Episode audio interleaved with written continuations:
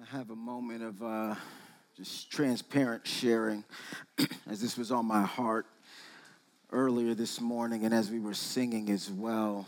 The rugged cross, my salvation, where his blood poured out on me. I don't know what you see when you see me or how you experience me, but uh, I've spent a couple of decades in the communications field and I've uh, emceed a lot of different ceremonies when I was in the military for like four star generals. It was considered an honor to do these things. Uh, and so I've spoken in different venues large, small, medium size. Uh, but the one thing that I've learned in preaching the gospel is there's nothing like it right? In every other venue, I was supposed to be the subject matter expert. Right? I was asked to lead a ceremony or officiate a ceremony because I was the one who knew how to do it well. But when you stand up and hold God's word, there's just there's no favor that I'm doing for God. It's the one space where I feel like I'm supposed to rightly divide the word of truth and rightly so, and where I'm also desperately dependent on God to be able to rightly divide the word of truth. It's a humbling experience, and my prayer continually is that the Lord would speak sincerely to me and through me. And I'm sharing that because on this morning, as I've been spending time in this word this week, this word has been for me. Right? And so I understand that if you think about it as a college class, you know, the lecturer is the subject matter expert, making sure that you get their wisdom and that you can someday attain the wealth of knowledge that they have. I'm here today to get what God's got for me. And I encourage you to get what God's got for you. But I am not standing up here as a subject matter expert, but as a humble son who's grateful that God would use me, but I need this word. And my prayer is that as we engage with this word this morning, that that would be stirred up in your hearts as well, because we can't, people of God, we cannot leave here the same. I know that we have the privilege and the joy of doing this once a week, and so it could seem like this is just a regular run of show. It's another Sunday. But God, in His grace and His mercy, would choose to meet us and speak through feeble and frail people His glorious and holy word. May we engage with this in such a way that our lives will truly be changed. So, as I prepare to pray and open up the word, we'll be in Philippians chapter 1, starting at verse 18 my prayer is that you would also engage, that you would participate in this time of preaching, and that your hearts and minds would be open so that you can receive what God has for you. Because I'm going to get what God's got for me. I'm a, I'm a participant in this one right now. I really feel like putting a chair up here sitting because I feel like I'm about to preach to myself. But I pray that you get what God has got for you as well. Before we open up the word, I ask that you pray for me and pray with me that the Lord would speak to us. Father, we thank you for your word. Thank you that you, the creator, the sustainer of life, would meet us as it was shared in a dance studio on chairs that are held up by plastic and metal but that you wouldn't see this space as a waste of time for you to invite us into your presence. So, God, we humbly come, not thinking that we're doing you a favor, not trying to take a posture of having it all figured out, not looking to be subject matter experts. We come as sons and daughters who need to hear from our daddy. So, would you please speak a word? A word that will teach us, a word that will train us, a word that will correct us, and if necessary, a word that would rebuke us because of the love that you have for us. We trust that you will. It's the only reason that we came. So, in Jesus' name we pray. Amen. Philippians chapter 1 starting at verse 18. What then? Only that in every way, whether in pretense or in truth, Christ is proclaimed, and in that I rejoice. Yes, and I will rejoice, for I know that through your prayers and the help of the Spirit of Jesus Christ, this will turn out for my deliverance, as it is my eager expectation and hope that I will not be at all ashamed, but that with full courage, now as always, Christ will be honored in my body, whether by life or by death. For to me to live is Christ, and to die is gain. If I am to live in the flesh, that means fruitful labor for me. Yet which I shall choose, I cannot tell. I am hard pressed between the two. My desire is to depart and be with Christ, for that is far better. But to remain in the flesh is more necessary on your account. Convinced of this, I know that I will remain and continue with you all for your progress and joy in the faith, so that in me you may have ample cause to glory in Christ Jesus because of my coming to you. This is the word of the Lord. The word of God is good all by itself.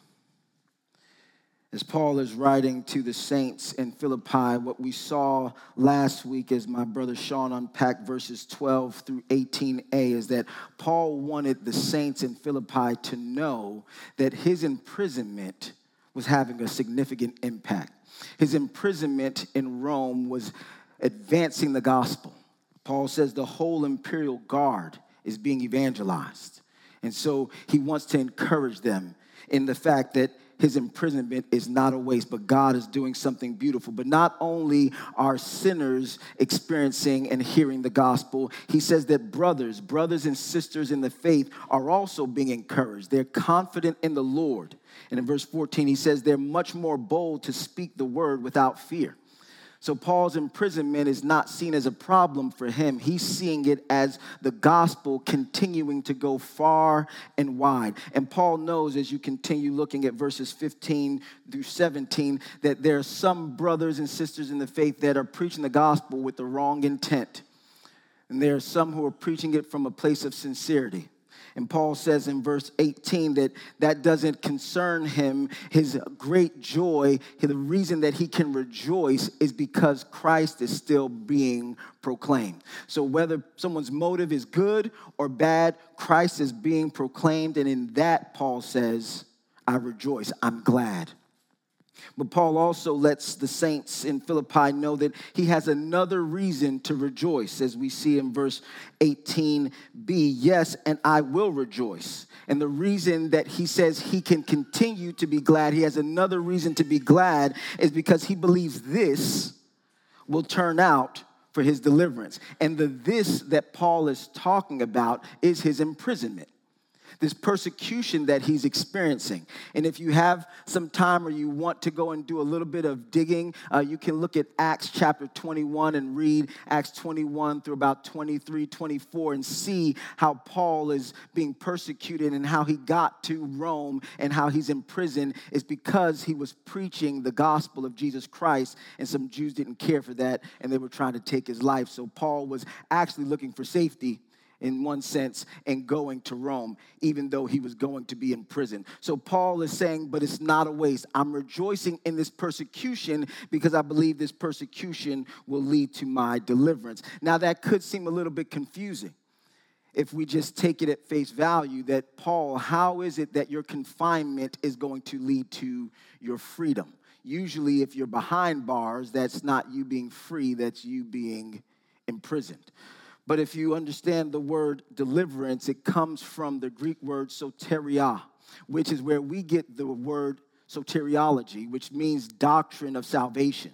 So, what Paul is communicating here is salvation, but not just something far off and distant. It's a present possession of the true Christian. So, Paul is believing that this persecution will turn out for his salvation. And we'll understand in just a moment how that is to be and why Paul believes that to be the case. So, this persecution, from Paul's perspective, is going to turn out for his salvation. A salvation that he already possesses but that's not quite yet in its fullness.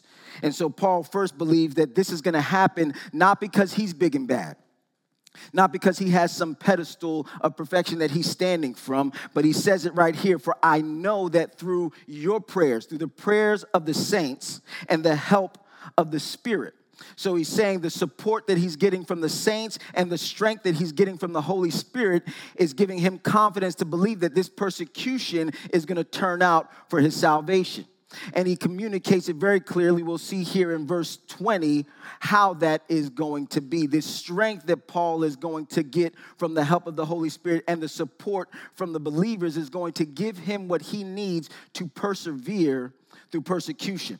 And so Paul says here in verse 20, as it is my eager expectation and hope that I will not be at all ashamed. Because of your support, because of your prayers, because of the help of the Holy Spirit, I have this eager expectation and hope that I will not be at all ashamed. I'm going to persevere through this persecution. This word eager expectation in the Koine Greek is one very long word. I didn't even think to try to say it. So just look it up in the Greek dictionary and you'll see it's a really long word. It's longer than eager expectation. But literally, what it's looking to communicate is a head stretched out. It portrays an Olympic runner who's straining forward to get to the end goal with their head stretched out. Uh, you could picture the 100 meter dash in the Olympics, right? Everybody that's on the line is an Olympian. They're there for a reason. They're running uh, sub 10 at best, but you know they're going to lose. The ones who are really in it are running mid nines, right? They, they are off to the races. So you know you're going to have to bring your A game today right? It's not just a matter of sheer skill. You're gonna need some help from the wind. You're gonna need to make sure your form is good. You're gonna have to come out the block, right? I mean, today is gonna have to be your solid day the best day that you have if you're going to have any chance of winning this race. And even then you know that as you are per, as you are approaching the finish line you don't get all cute, turn around and wave to the people. No, you are going to strain forward. Because if I'm going to beat you, I'll, I'll beat you by a nose hair if I can. I just need to cross that finish line first, right? My head is outstretched to cross the line. Paul says, It is my eager expectation, my drive, my strain. Paul will later say in Philippians chapter 3 that I'm pressing toward the mark. It's that same kind of picture, right? That I am going to persevere. And it's not just because I feel like it or because I want to or because I'm hoping that I might win. No, Paul says this is eager expectation and hope. This hope is an expectation in what is sure. In this context, it speaks to a joyful, confident expectation of eternal life. So, Paul is straining towards this mark, believing that he has a sure hope in Jesus Christ that he will win this race. So, he's going to persevere through persecution with the support, the prayers of the believers, and the help of the Holy Spirit. He's not going to shrink back right? So he says, I will not be at all ashamed. I will not be disgraced. I will not renounce the faith. But instead, Paul continues, with full courage, with full, complete confidence, boldness, a bold resolve. Now, as always, now in my present persecution, as always, as in my past persecutions, Christ will be honored in my body, whether by life or by death. That Christ will receive, he will get glory and praise through my life. Is what Paul is communicating. I'm going to persist in this partnership by persevering through this persecution because of the strength that I will receive from the Holy Spirit and the support of the believers. And that's why I believe that this will turn out for my salvation because I'm not going to quit. I'm going to finish all the way through, outstretched. I have every intent to cross this finish line. And what I love here that we need to grab a hold of is Paul is not saying that's because I'm Paul and I got this. No, Paul is saying I need help. And because I have the help that I need, I believe that I will be able to persevere through this persecution. And for that reason and my persisting, I will experience the salvation of the Lord. And Paul lets us know why he would take this approach why he would not do what most people would do when you find yourself in a Roman prison on trumped up charges attached to the green beret of the Roman army because they'll kill you if you breathe wrong. Why, Paul, are you not just trying to figure out a way out so that you can be safe, comfortable, and plush? Paul says, Because to me, to live is Christ and to die is gain. Paul is saying, I leverage my life for the Lord. The reason that I live, move, and have my being is for Christ. To understand this line just a little bit better, we can go and look at a couple of other letters that Paul wrote. To live is Christ. What does Paul mean by that? That that would give him a perspective to sit in persecution instead of running and trying to play it safe like so many would do in the midst of hardship. Paul says in Galatians chapter 2 verse 20, I have been crucified with Christ. It is no longer I who live, but Christ who lives in me. And the life I now live in the flesh, I live by faith in the Son of God who loved me and gave himself for me. Paul says, I've been crucified with Christ. In other words, I have come to receive and believe in Jesus Christ as my Lord and Savior. So now it's no longer I who live, but Christ who lives in me.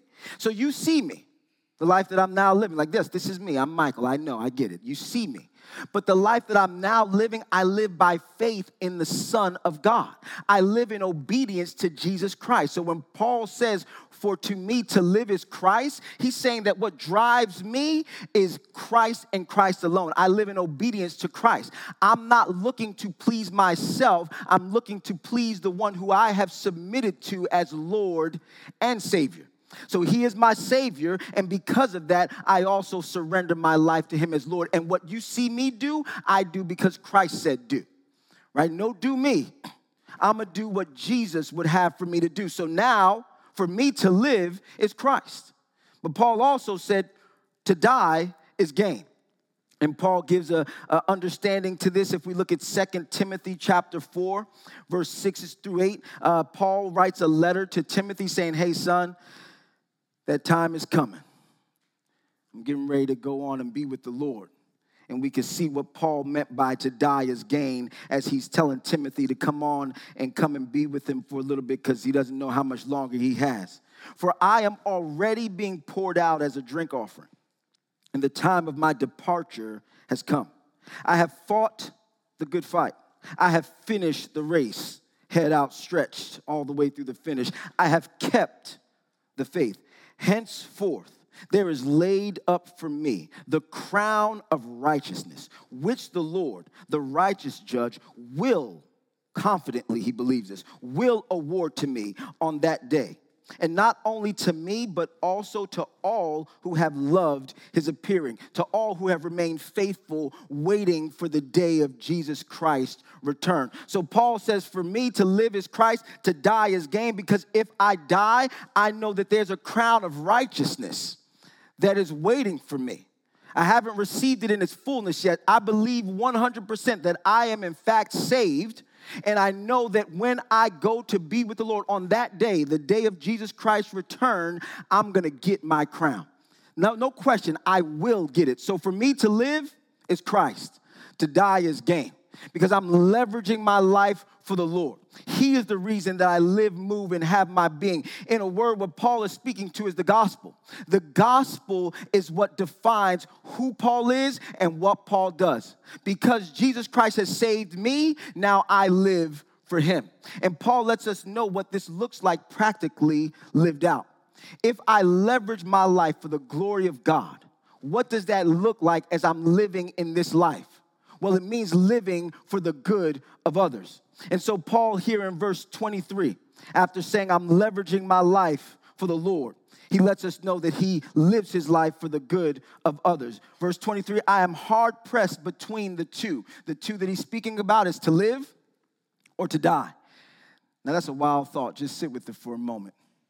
Right, I've talked to a few Americans and what I've heard from some Americans that have a good and comfortable and plush life is that they want Jesus to not come back just yet because there's still some things that they want to do. I said, I need you to get outside of your bubble and just look at what's going on around in the rest of the world so that we can say, like Paul or like John, come Jesus.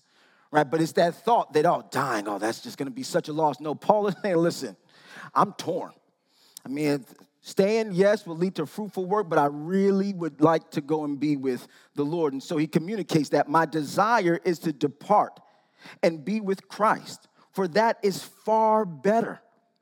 To be with Jesus, far better. That's what I desire to do. That's what I long for. Well, all right, Paul, well, go ahead and go do it, man, if that's what you want to do. But Paul doesn't stay there. He says, but to remain, verse 24, in the flesh is more necessary on your account. So it's far better for you, Paul is saying, that I remain. Well, what you gonna do, Paul? I mean, that's gotta be a just a tough spot to be in. It's far better for you if you leave, but it's far better for them if you stay convinced, verse 25, of this, I know that I will remain and continue with you all for your progress and joy in the faith. I'm convinced then, because it's far better for you that I stay, that I'm going to remain for your progress, not for mine. I'm ready to go home. I actually think it'd be cool. I'm, I'm ready. Lord, when, what's, no, they need, you still want to use me to be a blessing to the body? All right, then, then I'm staying. And not begrudgingly. No, I'm convinced that it's better that I stay, so he's gladly going to stay and serve the body. See, and this is that mindset. Because for me to live is Christ and to die is gain, I'm not looking to do me. I'm here to serve others. And Paul is taking a page out of Jesus' playbook. The gospel according to John, chapter 6, starting at verse 38. This is the words of Jesus Christ. For I have come down from heaven, not to do my own will, but the will of him who sent me. And this is the will of him who sent me, that I should lose nothing of all that he has given me but raise it up on the last day. For this is the will of my Father, that everyone who looks on the Son and believes in him should have eternal life, and I will raise him up on the last day. Jesus said he left heaven. Heaven. Not your home. I don't care how good your home is. Heaven. He left heaven to come to earth, put on flesh for the purposes of dying for sinners and he was without sin. And he says the reason that he did that was because he was living for the glory of God the Father. I came not to do my own will, but the will of him who sent me. I'm leveraging my life, in other words, Jesus is communicating for the glory of God the Father. And I do that by living for the good of others, so that everyone who looks on the Son and believes in him should have eternal life. Jesus didn't need anybody to give him eternal life, he's eternal. Right? So he was doing that strictly for you and for me. He needed nothing and he needed no one. But for the glory of God the Father and for the good of others, he would leave heaven, come to earth, live a perfect life, and then die a gruesome death so that others who would come to him, like Paul, would experience eternal life. This is the example of our Lord and Savior Jesus Christ. And this is the example that Paul lived out. And someone could stop here and say, well, yeah, but that was Jesus and that was Paul. See, and that's where we get into this mindset of subject matter experts, and I'm just, you know, just this lowly little Michael, and that doesn't apply to me. No, this is for us all. Paul would write, Follow me as I follow Christ. Paul would encourage the church, be imitators of God. So we are to follow this example. We're to have this perspective on persecution, where we're not looking to play it safe, have it easy, and just do me, but where we're willing to persist in this partnership with Jesus Christ by persevering in persecution. That we're willing to live so that somebody else might see, experience, and know the goodness of God and the land of the living. Listen, I have everything I need already. I've got God. There are other people who are destitute and poor. And I'm not talking about wealth, I'm talking about their soul. They need to experience the love of Jesus Christ. I remember when we went to Papua New Guinea, you want to talk about poverty, they looked impoverished. But then you say Jesus to these brothers and sisters, and a smile went across their face where you just knew they have a joy that I might be missing out on. It was just something different. They weren't looking for anything else, they weren't looking anywhere else. They had the love of Jesus in their heart. And you could just see it all over their face. Right? And, and though we may have a lot of things, sometimes there's this emptiness because we're still trying to live for ourselves. Like there's something else that I need to satisfy me. As though God is not enough. No, Paul says God is more than enough.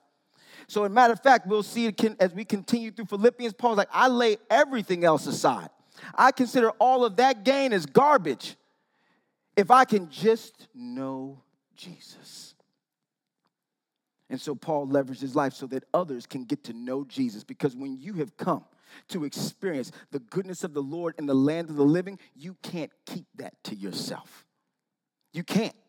You got to share it with somebody else. They don't want to hear it. I know, but you just, just give me one, just real quick. Real quick. I won't keep you long. I just want to share it with you. I don't need, I don't even need your permission. It just slips out in conversation. How you doing today, Michael? Jesus loves you. I mean, like you today, or I just sorry, you just it was just in me. right? That's what it looks like. And that's what Paul is saying. And that's for all of us. All of us, when we come to know Jesus, are to live this way, and that's what the scriptures communicate to us. This is not just the way Jesus is to live. This is not just the way that Paul is to live. We are all to leverage our lives for the Lord and live for the good of others. Hebrews chapter 10 will meet us in our living room, starting at verse 34. But recall the former days when, after you were enlightened, you endured a hard struggle with sufferings, sometimes being publicly exposed to reproach and affliction, and sometimes being partners with those so treated. For you had compassion on those in prison, and you joyfully accepted the plundering of your property, since you knew that you yourselves had a better possession and an abiding one. You have partnered with God in the advancement of the gospel, and you've experienced some hardships this is what is being communicated to the believers. You have given up some things. You've gone without some things. You've been persecuted because of your faith. And so it's being made known to the believers persist in that. Continue to endure, continue to persevere in your persecution, knowing the reason why you gave those things up in the first place, knowing the reason that you were willing to go through and joyfully allowing your possessions to be plundered because you have a sure hope, better possession, and an abiding one. Verse 35 Therefore, holding on to this hope, do not throw away your confidence. Which has a great reward. And what he's communicating, and we'll see it in just a moment in the, the latter parts of this section, is don't shrink back. Don't pull up short of the finish line. Don't lose your confidence. Continue to fight the good fight of faith. Verse 36 For you have need of endurance, perseverance, so that when you have done the will of God, you may receive what is promised.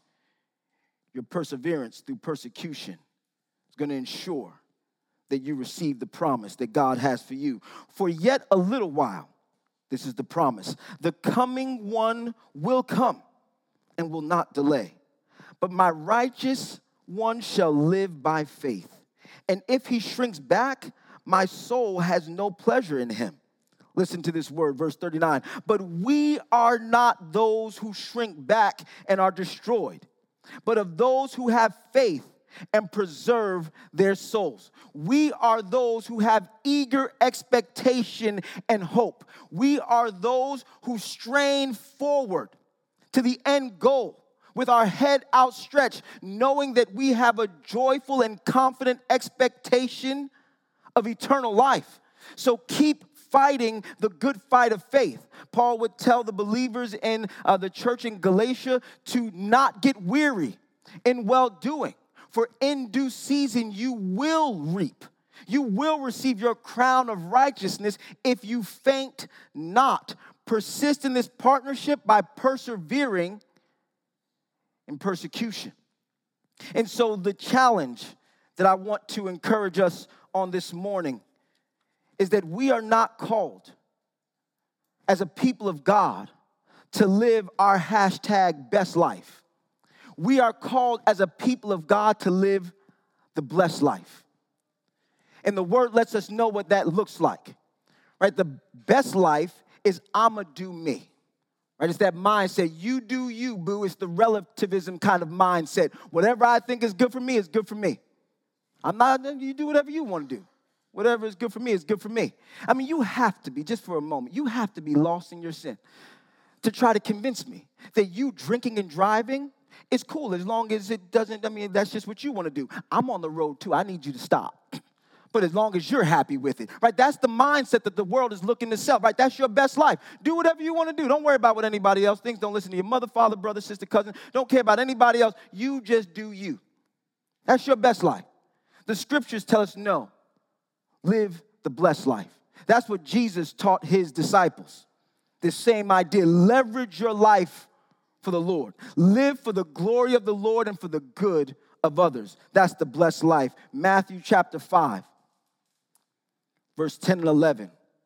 Blessed are those who are persecuted for righteousness' sake, for theirs is the kingdom of heaven. Blessed are you when others revile you and persecute you and utter all kinds of evil against you falsely on my account. Rejoice, be glad and be glad. It's like redundancy minus 10. No, I'm gonna drive this point home. Be glad and be glad. Be glad and be glad some more. At what? At persecution? Yes, because your reward is great in heaven. For so they persecuted the prophets who were before you. See, you cannot do this. You and I will not have this mindset if we feel like this life is all that we have. You have to have a hope that there is a God who has a place where there's no pain, no tears. You have to grab a hold of the gospel and let that drive you. And if it drives you, then no, no one's sitting here and going to sell you a bag of false goods. That if you trust in God, persecution will be fun. Absolutely not. Persecution, rightfully named, it hurts. So this is not, and you will enjoy it. No, it's if you know who God is, what He has done, and what He promises to do, you will persevere. You will run with all of your strength to finish because you know, not I think I might get a crown. No, I'm guaranteed a crown. Just fight the good fight. Finish strong, Michael, all the way through the finish. I got to hold on because there's a promise for me that I am not going to let go of. I have a hope, a sure expectation that God's going to make good on his promise. So I will persevere through persecution. I will live the blessed life. I'll go without some things. I will leverage this life, this life that you now see me living. I know you see me, but it's not really me. And the reason why I can say that is because you didn't see me before Jesus. Me before Jesus, like, oh, oh yeah, no, I like you post Jesus. See, because me before Jesus was, I'ma do me. I'm gonna do whatever I think I'm big and bad enough to do. I don't care how it hurts my mother, my father, or anybody else. I'm just gonna do me. Me post Jesus, oh, the life I now live. You see me, but it's not me. Because the life I now live, I live by faith. I live in obedience to what God says.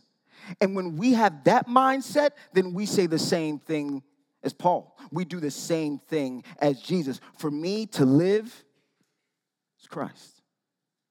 And to die is gain. There's nothing that you can take from me because I have a God who's given me all that I need. And when we believe that, we fight. We do not shrink back. We lean in and we hold on to hope. We persevere through persecution right? I want to make this really practical because someone might be thinking, well, there's nobody that's looking to drag me out of my house. We're not concerned if anybody's going to come in and say this is an unsanctioned worship service. But persecution is not just somebody physically attacking you. Persecution is exactly what Paul talked about. I am crucified with Christ. Persecution is you denying yourself. Anybody ever denied themselves the bag of Cheetos? Yeah, you know what happened. Like, oh, well, I mean, just, just one. and one more hurt me. It's like, oh man, well, two. Next thing you know, the whole bag is gone, right? You really don't do a good job of denying yourself if you don't have a focus and a goal. It's hard to deny yourself. Am I alone? Just by show of hands. I just need to do it because you all looking at me like, man, Michael, you the pastor. You're supposed to have a good time denying yourself. Stop.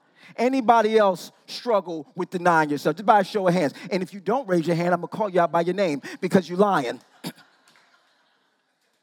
right? We all struggle with denying ourselves. What would compel you to deny you when you love you and you want what's best for you? Which is clearly comfort and pleasantries, correct? Right.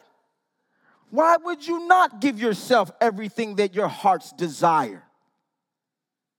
Well, because I have a hope that I'm holding on to.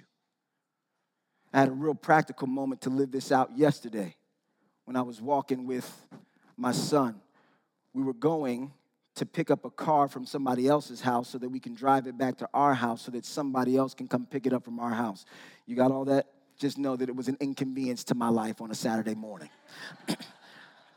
right? And so I go and pick up this car, walking to go get a car to drive back. It was a great, it was good. But as I'm walking and talking to David, I'm like, this is a great picture of what it looks like to live for the good of others. I know we want to be with the big and the, the extravagant things, but you're, you're doing something for somebody else. And as we're walking, the Lord just gave me another opportunity to, to be humbled. I'm telling you, I'm receiving. I'm not, I'm not projecting. I'm just, this is me. Walking, and as we're walking down the path, we're about a third of the way there, and off in the corner, there's a phone in the brush. And I don't know how my eyes made contact with it because I'm walking straight. I just look over and say, there's the phone. It's like, it's like, all right, it's a phone. So let me pick up the phone. I look at the phone. It's like, there's no identifiers that can let me know who this is and we're just going to drop back in the brush. They might come back and find it. And David, with his keen eye, says, "Oh, Poppy, there's uh, some ID on the back. there would be." And so we look at, at it, and there's a, a license with someone's address. I was like, "Oh, okay, great. They're probably in the neighborhood. We'll just do a slight detour from the detour that we're already doing, right? To just drop this phone off." And so I punch in the the address into my phone, and it's in Conroe. You have got to be kidding. It's a 30 minute drive one way. I was like, well, I mean, clearly they'll come back, right? You just, I mean, they'll come back as their phone. You know, they just hopefully they have a locate my phone tracker on it. And they'll come, no, it's like, all right, son, I'm gonna pick up this car, and then we're gonna, we're gonna drive to Conroe to drop off somebody's cell phone. And I was ready to do that. And then the Lord said, okay, it must have been a test for me because then someone's coming around looking lost. And David's like, Poppy, I think that's the person. I'm like, yeah, she, she looked like that person. I don't even need to look at the ID. She's like, I'm like, who's walking, you know, doing the dance? I'm like, yeah, she lost, she lost something. And so we gave her the phone and she was happy and I was, I was a bit happy too, you know, just not because I blessed her. I blessed her. you know, so I was able to keep it moving and then we, we walked on our business and we got the car and brought it back. But what I've learned, right, and this is where the Lord challenged me, is what does it look like to live for the good of others? It's allowing yourself to be quote unquote inconvenienced so that someone else can be cared for well. It's being willing to take a 30 minute drive one way. Oh, and by the way, earlier that day, I took somebody to the Bush International Airport, which is about 45 minutes, and dropped them off and just turned back around and came right back. Right? We have moments like this where our initial thought, and again, just be real for a moment in the room. Just, just you and you and me or you and Jesus, whichever one makes you feel better. Hopefully, it's you and Jesus, right? So, you and Jesus for just a moment. Like, don't your feelings start to come into play? They like, I really don't feel like. Right? And our feelings are part of this equation, and we have to take those thoughts captive you know, I really don't feel like it. I'm just gonna be real. Like, I did not get up in the morning and said, let me drive for an hour to go drop off somebody's cell phone. That's not how I woke up in the morning. But you know what I realized is that I can't let my feelings drive the, the train. The life I now live, I live in faith. And so at times that's gonna mean, Michael, you're gonna have to be inconvenienced. Your comfort is gonna have to take a back seat because you're considering someone more highly than yourself, because you know how you would feel if that was your cell phone there. You would hope that someone would come out and help you out. Right? And then David so graciously reminded me this one time when I lost my ID on the coast at uh, Galveston and someone mailed it to me. Like, yeah, that person had to pick it up, put it in an envelope, stamp it, and mail it off. They didn't have to do that. They could have just said, oh, well, that's a poor sap out to the sea. No, they said, man, I know what that must feel like. Let me go ahead and mail this to them. Right? They were inconvenienced. And these may seem like small things, but if we aren't faithful in the little, what makes us think we're really going to be faithful over much? Right? So our lives are to be lived, leveraged for the glory of God and for the good of others. And so I really want to break this down so that we can leave here not think that, oh, well, that doesn't apply to me. Yes, it does. It applies to all of us because I assure you, at some point this week, you're gonna have the opportunity to be inconvenienced. And you know how I know? Because I've been praying, Lord, everybody who's in this room, may they be inconvenienced this week. Right? May we live, may we practice leveraging our lives for the glory of God and the good of others. I'm not looking to live my best life, I'm looking to live the blessed life. And in living that blessed life, yes, it's gonna start with me being inconvenienced. And what I see is that as I continue to live this blessed life, some other people are gonna be offended by that. Like, well, Michael, why you always gotta be so nice? Because God is so good. That's the, it's the gospel that drives me. Oh no, don't get it twisted even a little bit. Right? If it was left up to me, I'd do me.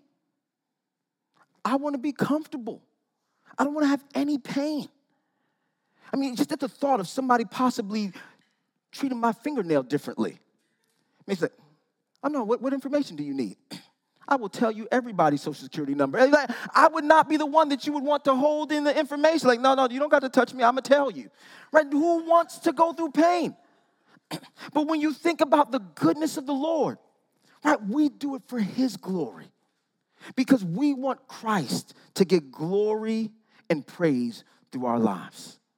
I want to invite the praise team to come back up as we consider consider this truth as we think about gospel culture. What does it look like to live for God? What does it look like to have a way of informed by the gospel? What does it look like to have a way of life that's informed by the gospel? Apparently, I needed to say that twice, which is why the mic went out, right? What does that look like? Well, as we heard today, if you believe that truth was spoken, we persevere through persecution. We are not looking to live our best life, we're looking to live the blessed life. As I feel this in my heart in this moment, I want to encourage some of us and I want to challenge others of us. The encouragement that I feel in my heart at this moment to just share with you don't get weary in well doing. For in due season, see, due season is like a delayed gratification. I plant the seed, I nurture the ground, and I keep on nurturing it and tending to it, believing that something's gonna come up at some point in time. But I've gotta wait. And it doesn't look like anything's gonna come up. It doesn't look like it's working. And in that space, sometimes I find myself asking God, why? Why me? Why this hurt? I've done everything that I was supposed to do. I planted it, I got the right soil, mulch around it. I have some supporting plants around it so that it could thrive in this environment, and it doesn't look like it's working. Don't get weary in well doing. God sees you, He knows where you are. And he's proud. Ah. I just need that for me for a moment. He's proud. You know, we don't hear that enough. Okay. We don't hear that enough. We think that God is some dictator on a throne and we're his little minions. No, we're his children. And I know that it's messy. I know that life's not easy. I know that maybe at some point you felt like cursing God. God sees you where you are. And the loving Father that He is, He enters in to comfort you and care for you and meet you in your brokenness. It's not performance based. Don't get weary in well doing, it hurts. And I'd like to say that I know. I may be able to have compassion for some, sympathy for others, and empathy for a very small few. But Jesus Christ understands to the depths, and He meets you right there please hear me on this morning. You don't have to leave here feeling like you had to have it all figured out. And because you didn't figure it all out, you're not worthy. You are worthy. And the reason why you're worthy is because Jesus Christ would live and he would leverage his life for the glory of the Father and for your good. And so he says it's not based on your goodness, it's based on his goodness. And so he says, come in through him. And so you are worthy to receive love, grace, and mercy because of who Christ is and what he's done for you. And so I know, only because I've sat down and spoken with a few, that everybody that entered into this room did not come in skipping. And so this is not supposed to be some word that's just a pep rally, cheerleader kind of a communication. No, persecution is painful. Sure hope. Sure hope. Heaven's my home. It's not easy living the blessed life, but it's a blessed life. And we might not experience it all right here, right now, but one day we will behold his face and you will have no shame that you persevered through persecution. And for some of us, I want to charge us, challenge us. Be inconvenienced. Be inconvenienced this week Leverage your life for the glory of God and for the good of others. And tell your feelings, I appreciate your input. I'm going to need you to take a back seat here because God is greater. And I'm willing to make the drive. I'm willing to make the call. I'm willing to sit down at the coffee table. I'm willing to inconvenience myself not because I think that it's gonna get me a brownie point in glory, but because I'm reminded of a Savior who inconvenienced himself. And because of that hope, I'll enter in to somebody else's pain. No, I don't always know what I'm supposed to say. I don't always know what I'm supposed to do. And sometimes that leads to me saying, I'm sorry, I didn't mean for that to come out that way. But I'm willing to walk with you. I'm willing to talk to you. I'm not going to find my little cubby and try and just hang out. I'm going to enter into the messiness of life. That's why we're still here. Not so that we can try and figure out the safe space that makes it comfortable for me, but so that somebody else can see, know, and believe that Jesus is the Christ. Leverage your life for the glory of God and for the good of others. Because for us who've been saved, to live is Christ, and to die is gain. I'm good already because God's got me. So, for the next couple of moments, wherever those two points met you, you and Jesus, just going to take some quiet time of reflection. If you're hurting and going through, take it to the Lord. He sees you, He's proud of you. He loves you. He's here for you. And if you found yourself trying to live your best life, lay that on the altar. Let's pick up this blessed life so that we can run through the finish, head outstretched, because there's a hope. We know we're going to make it home. Let's pray for a couple of moments.